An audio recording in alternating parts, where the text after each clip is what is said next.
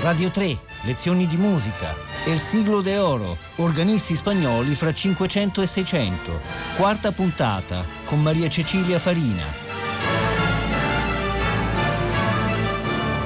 Buongiorno da Maria Cecilia Farina e ben ritrovati. Concludiamo oggi questo ciclo di quattro lezioni che abbiamo dedicato alla musica per strumenti a tastiera in Spagna nei secoli XVI e XVII.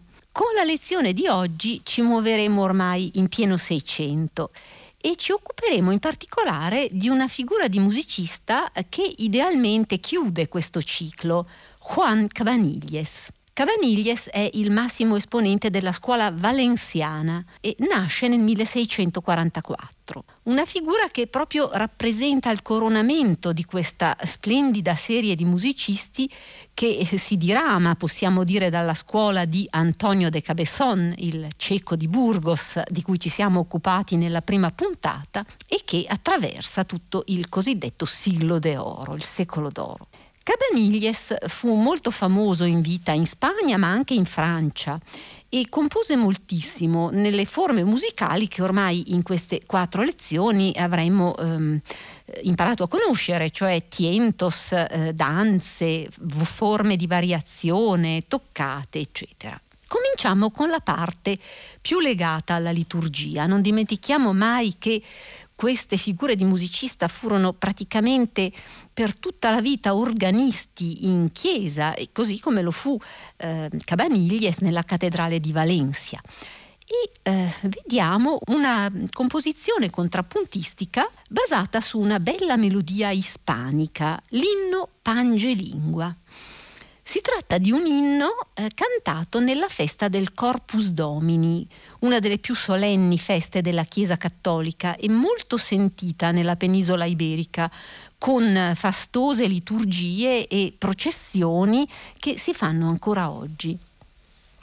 La prima frase del testo, che lo ricordo è di San Tommaso d'Aquino, dice celebra o lingua, pange lingua, il mistero del corpo glorioso e del sangue prezioso, naturalmente di Cristo. Vi suono la prima frase della melodia ispanica, pura e semplice, sottolineando che eh, la Spagna nel Medioevo aveva un suo rito chiamato ispanico o mozzarabico dai mozzarabes che erano eh, i cristiani che vivevano nelle terre conquistate dagli arabi e eh, sviluppò quindi un proprio repertorio di canto monodico con delle bellissime melodie usate poi come canti fermi appunto nel repertorio polifonico vocale e strumentale. Il pangelingua è questo.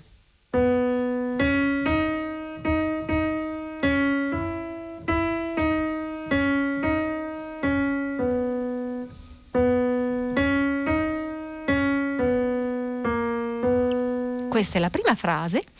Notare il metro trocaico che è sia nel testo che nella musica, cioè metro trocaico quando abbiamo una successione di sillabe lunghe e brevi, lunghe e brevi, perché infatti abbiamo pange, lingua, gloriosi e la musica coincide esattamente perché pange, lingua, gloriosi corporis mysterium. Prima mh, mm, sentiremo come abbiamo fatto nelle lezioni precedenti, una versione polifonica vocale a quattro voci di questo inno che si deve allo stesso Cavaniglies, a cui seguirà subito il brano organistico che è in forma di tientolieno, Tiento lo conosciamo già, nelle lezioni precedenti abbiamo detto, una composizione contrappuntistica in stile severo, osservato, lieno perché è suonato con una sonorità piena dell'organo, quello che in italiano si direbbe il ripieno dell'organo. Ascoltiamo.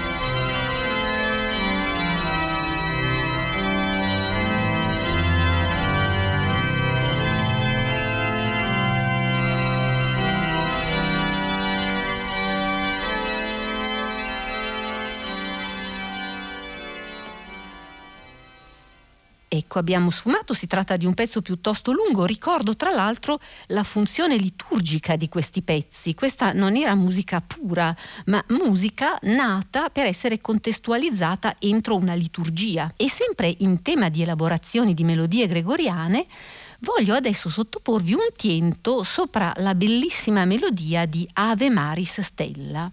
Ave Maris Stella è un inno in forma strofica dedicato alla Madonna, che viene definita stella del mare, appunto Maris Stella, Dei Mater Alma, alma madre di Dio, e felice porta del cielo. Quindi eh, vi faccio subito sentire la prima strofa di questo stupendo inno cantato in gregoriano e poi vedremo come lo tratta Cabaniglies. Amen.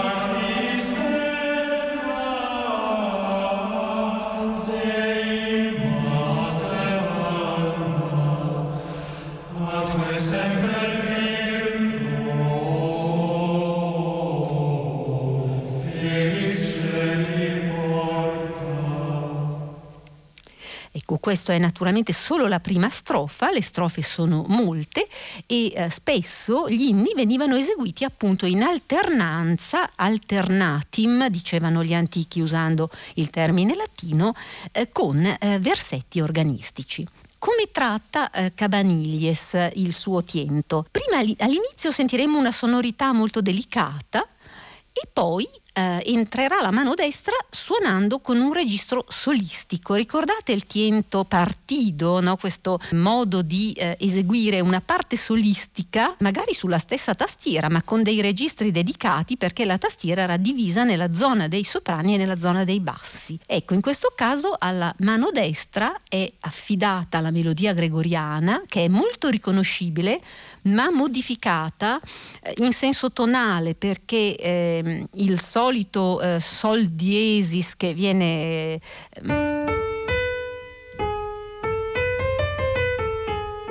che viene inserito perché c'è appunto questo processo di avvicinamento, come già dicevo, al, al sistema tonale moderno. Ascoltiamo.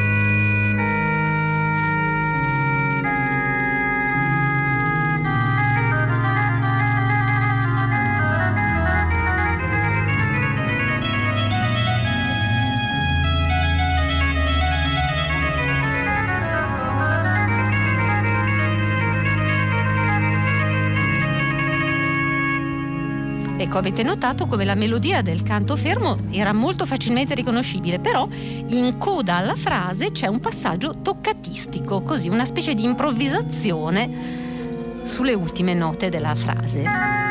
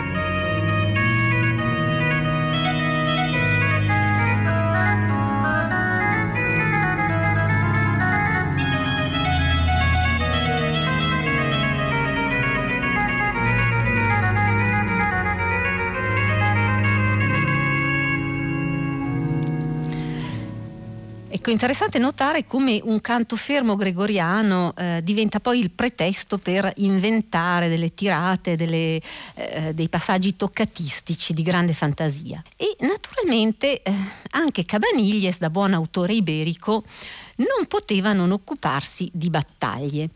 Nelle precedenti lezioni avevamo già analizzato uno di questi affreschi bellici eh, in cui appunto si imita il fragore di un combattimento e poi il canto finale della vittoria. E voglio darvi eh, un esempio anche nell'opera di Juan Cabanilles. Il tiento quindicesimo De Battaglia, che sul manoscritto reca un curioso commento. C'è scritto es un prodigio, è un prodigio. Non sappiamo se l'abbia scritto lui stesso e in questo caso non sarebbe stato molto modesto o qualche suo allievo o copista. Si tratta di un pezzo molto ben strutturato che ha prima una lunga sezione in ritmo binario e presenta un tema principale che viene presentato in varie tonalità e due temi secondari, per cui ne scaturisce quasi una sorta di forma rondò. E poi c'è la consueta sezione ternaria finale che celebra la vittoria con la eh, consueta analogia ternarietà uguale trinità. Allora vi accenno un attimo ai temi perché possiate poi riconoscerli durante l'ascolto. Il tema A è proprio una fanfara, uno squillo di, di, di richiamo bellico.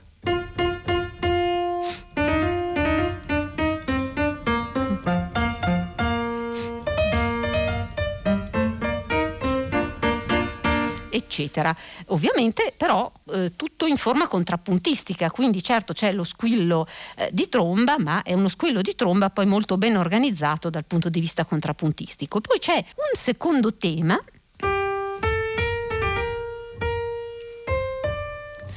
e infine un terzo elemento che è simile al secondo, però ritmicamente diverso.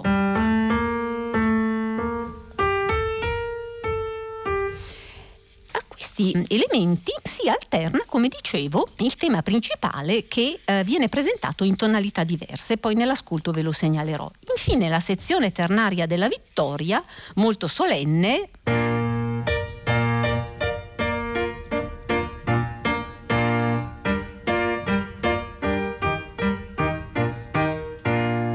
eccetera. Ascoltiamo il pezzo e cercherò di guidarvi con discrezione.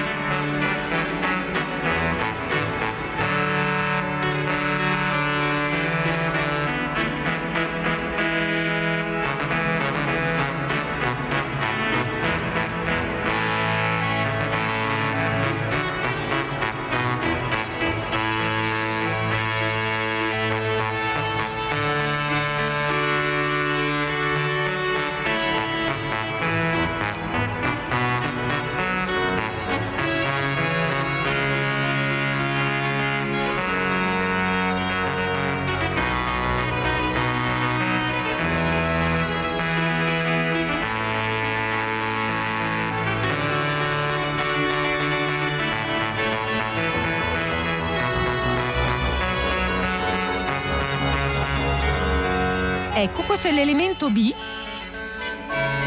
Giustamente l'organista ha cambiato colore, registrazione, per sottolineare anche il cambio di elemento tematico.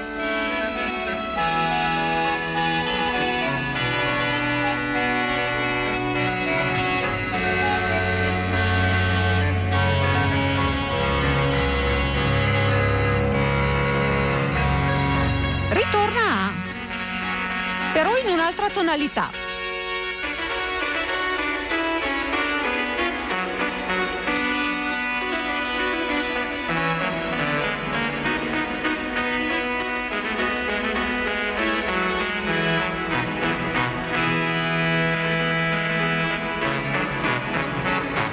Attenzione tra poco.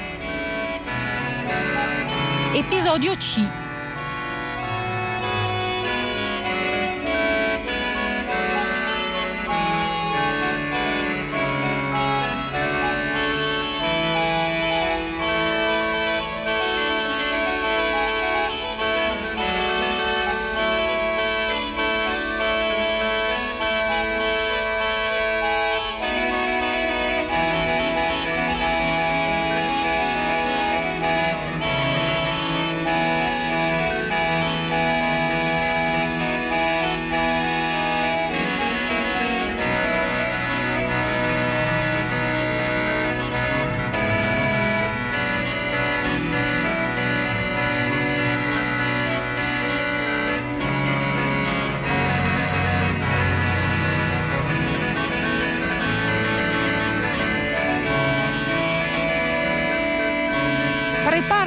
ripresa di A. Ecco A, però in altra tonalità.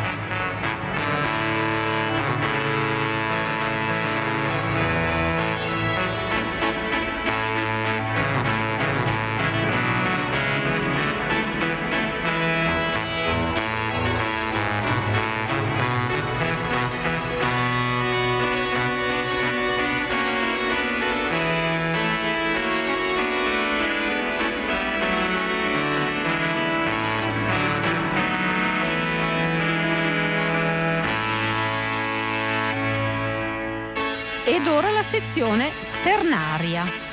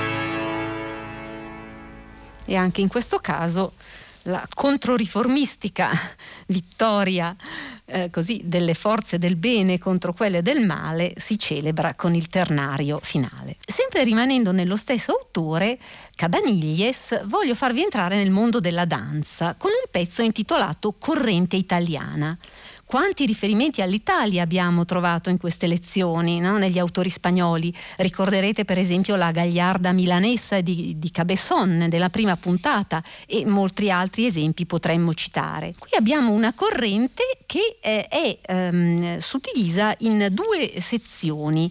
C'è una prima parte in tempo binario, piuttosto ornata ed elegante, e poi una seconda parte in tempo ternario che reca la scritta con aire. Ancora troviamo questo termine aire, il taniere e il buon aire, eh, cioè questa elasticità esecutiva, mh, mm, le ineguaglianze, la, la brillantezza ritmica nel rubato anche. Vi faccio sentire il tema della prima sezione, quella binaria,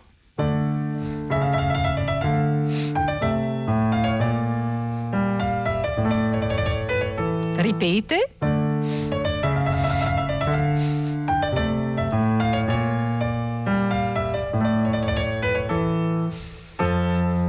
Seconda frase.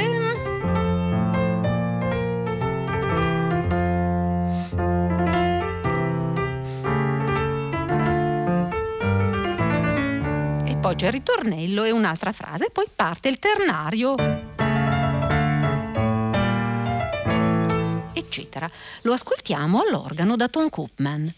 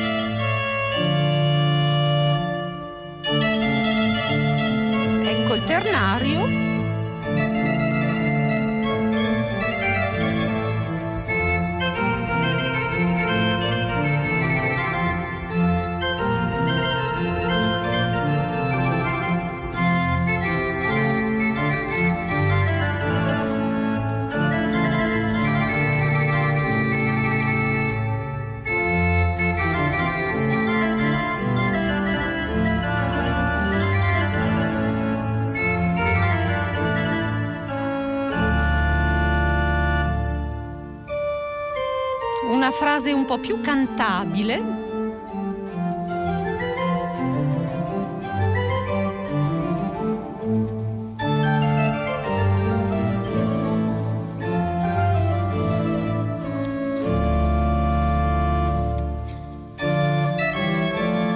E qui c'è scritto Aprisa i Conaire, quindi ancora riprendere Conaire. Ecco,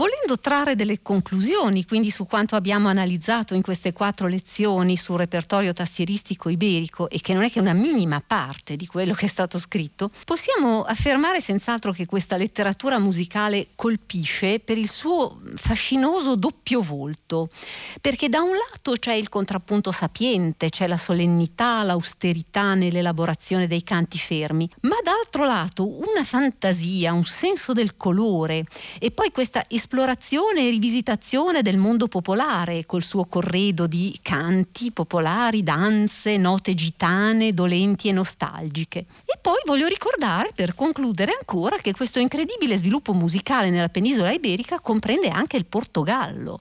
E non dobbiamo dimenticare anche che questa straordinaria letteratura si sviluppò anche in America Latina, grazie soprattutto all'operato dei musicisti gesuiti, spagnoli e italiani, Citerò per tutti il caso di Domenico Zipoli, grande musicista italiano gesuita morto a Cordoba, nell'attuale Argentina ma questa sarebbe un'altra storia da raccontare. E vi lascio quindi a un pezzo portoghese, a una battaglia di un certo Antonio Correa Braga, un musicista quasi sconosciuto del Seicento, di cui si conosce solo questo pezzo. Una battaglia in fa, con tutte le caratteristiche della maggior parte delle battaglie, squilli di trompeteria, rulli a imitazione dei tamburi, e poi un combattimento che si fa selvaggio e alla fine la vittoria in tempo ternario.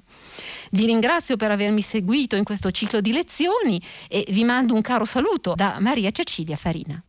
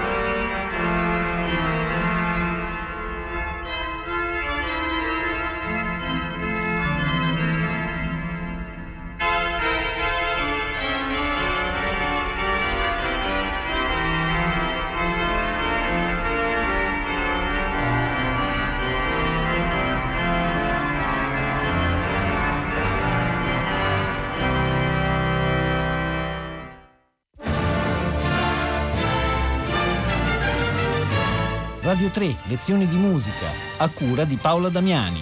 Potete ascoltare tutte le lezioni di musica dal sito di Radio 3 e scaricarle con l'app RaiPlay Radio.